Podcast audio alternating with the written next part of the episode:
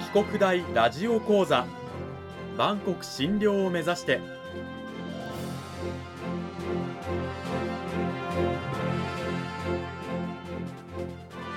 番組タイトルにある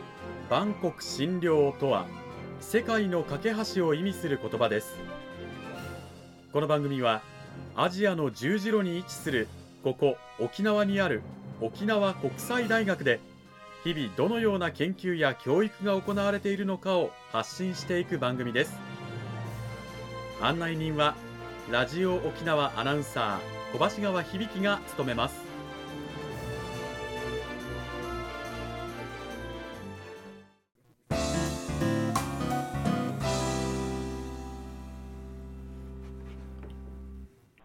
沖国大ラジオ講座今週からは2週にわたって沖縄国際大学経済学部地域環境政策学科のネロメ萌子先生を迎えてお送りします。ネロメ先生今週からよろしくお願いします。はいよろしくお願いいたします。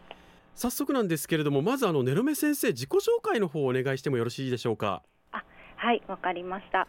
えーと、私はですね沖縄国際大学の経済学部地域環境政策学科というところに所属しておりますで専攻はですね実は流大の工学部の方を出まして情報工学の方をずっと専攻してまいりました、うん、でそしてその後ですね本学の方で、えー、まあ、着任した際に経済学部という学部に、まあ、所属することになったんですけれどもその経済学部の中でですね私が情報の技術を使ってですね、まあ、教えられるような内容ということで今ですね担当している科目は情報の、まあ、機器ですねコンピューターを使うような、まあ、情報リテラシー演習をはじめとして、まあ、情報社会論情報産業論そしてですね、えー、観光と絡めた観光情報論というような講義を担当しております。はい。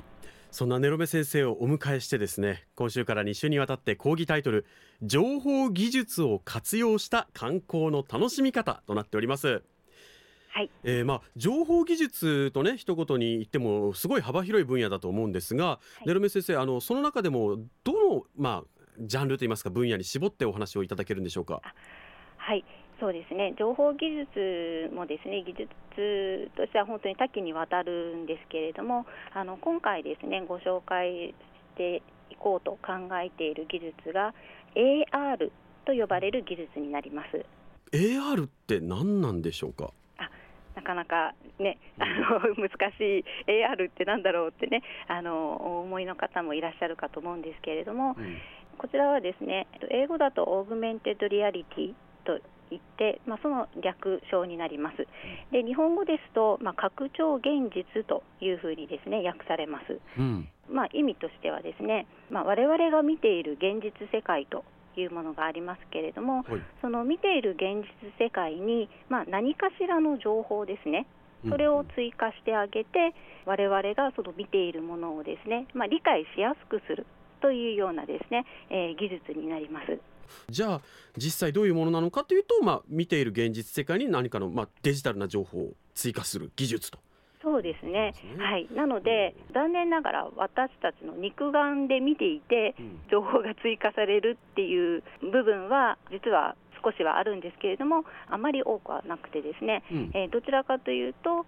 電子機器ですね。はいはい、あのスマートフォンであったりだとかそういったような、まあ、カメラがついている電子機器を通して現実世界を見てみると、うん、でその現実世界が本当でしたらカメラには映るんですけれどもそれにまあ、追加される情報としてデジタルな情報があの一緒に映ってくるというような技術が、まあ、AR という技術になります。なるほど、まあ、カメラの画面越しに文字が浮かんでたりとか何か映像が出てたりとかそういうことなんですね。そ、ね。はい、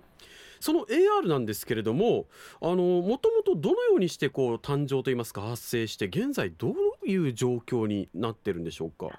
そうですね AR のですね技術自体は結構古くからありまして考え方はですね、はい、あの我々が分かりやすい世界で言いますと映画とかアニメの世界でですね、はいはい、え実は AR の技術っていうのは紹介されていたりするんですね、はい、AR という言葉はもちろん使われていないんですけれども、はい、例えば映画だと「ターミネーター」という映画ですね、はい。え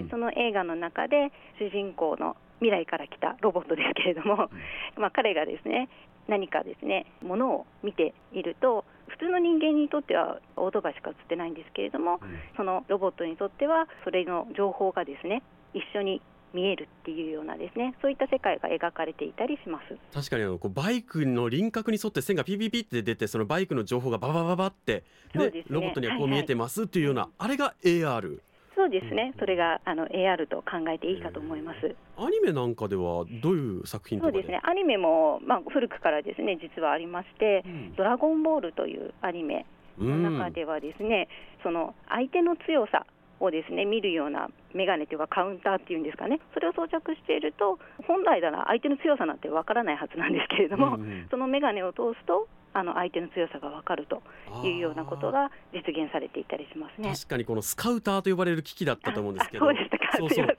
この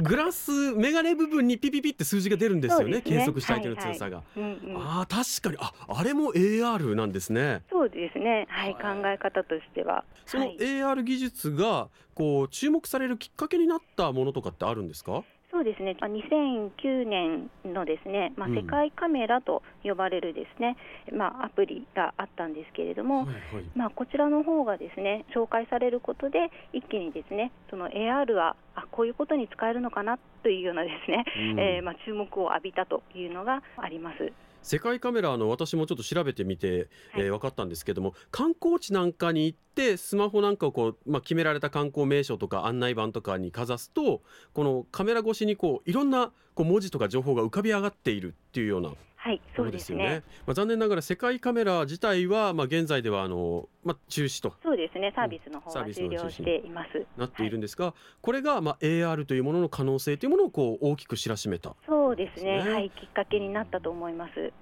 実際にしかし AR という技術をこう維持するといいますかこう実現するためにはどういったこう技術っていうんですかね専門的なものが必要だったりするんですか、ね。はい、まずですね AR はその場所に行ってその場所を認識して、でそしてその場所に合った情報を表示してあげるっていうことですね、うん、それがとても重要になります、うん、でそのためにあとは場所だけではなくて利用している人が何を見ているのかっていうことですね、うん、えー、それが重要になります。でそのためにその環境空間というかね位置を特定する方法として、いろんなセンサーだったりですね、まあ、画像分析といった方法を使って利用者がどこにいて何を見ているのかっていうことですね、それを把握することになります。あの場所とかだとなんか GPS っていうのがパッと浮かんだりするんですけども。そうですね。はい、うん、カメラを通しての映像を解析してあ今これを見てるなとかここにいるなっていうのも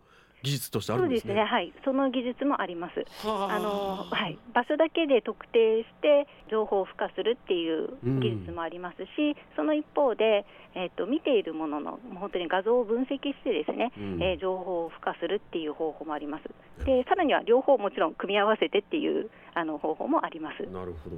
そしてまあそういうもの AR を実現するための機器としてまあ我々が普段使っているのがまあスマートフォンであったりタブレットとか。そうですね、パソコンもありますし、はい、あと、うんうん、ね、まだ一般的ではそれほどないかもしれませんけどあのヘッドマウントディスプレイとかね。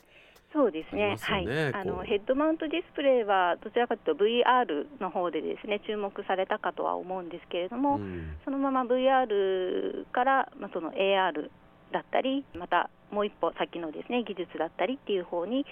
使われるように今進化しているところです。そうですね。ここまで聞いてきて、あのでは実際に AR がこう産業などで活用されている事例ってどういうものがあるのか気になるんですけれども。はい、そうですね。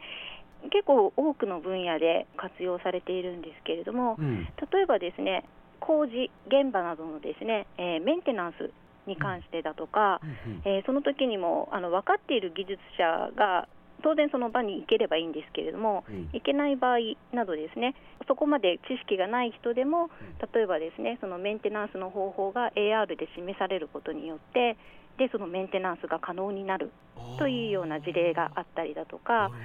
はい、あとはですね我々の身近なところでは、まあ、マーケティングの方でですね活用されている事例があったりします。教育とかゲームなんかもねよく言われますよね。そうですね、うん。はい、教育の分野でもですねその実際に行ってみることができないようなうん。動物の生態とかですね AR で映し出して確認をするようなことができたりっていうこともあります。でそしてやはり VR からの流れで、まあ、ゲームの方ですね早くからこの AR の方の実現が、えー進んでいる事例かと思います。改めて先生は AR 拡張現実っていうこの技術の特徴どういったところにあるとお思いでしょうか？そうですね先ほど技術的なところでも紹介したんですけれども AR はその場所ですね場所に行ってこそ得られる情報っていうところがあの特徴的でその場所にいるからこそそこの情報を付加してでそして我々がさらに理解できるように、まあ、助けてあげるっていうようなそういった特徴があると考えています。でそしてですね AR っていうものはそのデジタルな情報を付加するのでそのデジタルな情報と実際に作るコストを比較するとですねデジタルな情報の方がコストがかからないとかですね、あとは現実には存在しないものを表示するっていうようなことが可能だったりっていうような特徴もあります。でまあ、こういったような特徴があるのでその場に行ってですね楽しむ観光との親和性が高いというのがですね AR の特徴になりますので、うん。まあ、観光分野へのですね、えー活用事例っていうのがとても増えている技術の一つと言えるかと思います。なるほど。そのあたり非常に詳しく聞きたいんですがお時間となってしまいました。今週は沖縄国際大学経済学部地域環境政策学科のネロメ萌子先生にお話伺いました。ネロメ先生どうもありがとうございました。ありがとうございました。さてネロメ先生今週は AR という技術が何なのかその特徴ということについてお話しいただいたんですけれども、それを踏まえて来週はどういったお話聞かせていただけるんでしょうか？来週はですね、えーまあ、今日の最後にもお伝えしたようにこの観光分野への活用事例についてですね、うん。えー少し紹介させていただきたいと思います。わかりました沖縄国際大学経済学部地域環境政策学科のネロメ萌子先生を迎えてお送りしました先生来週も引き続きよろしくお願いしますはい、よろしくお願いいたします。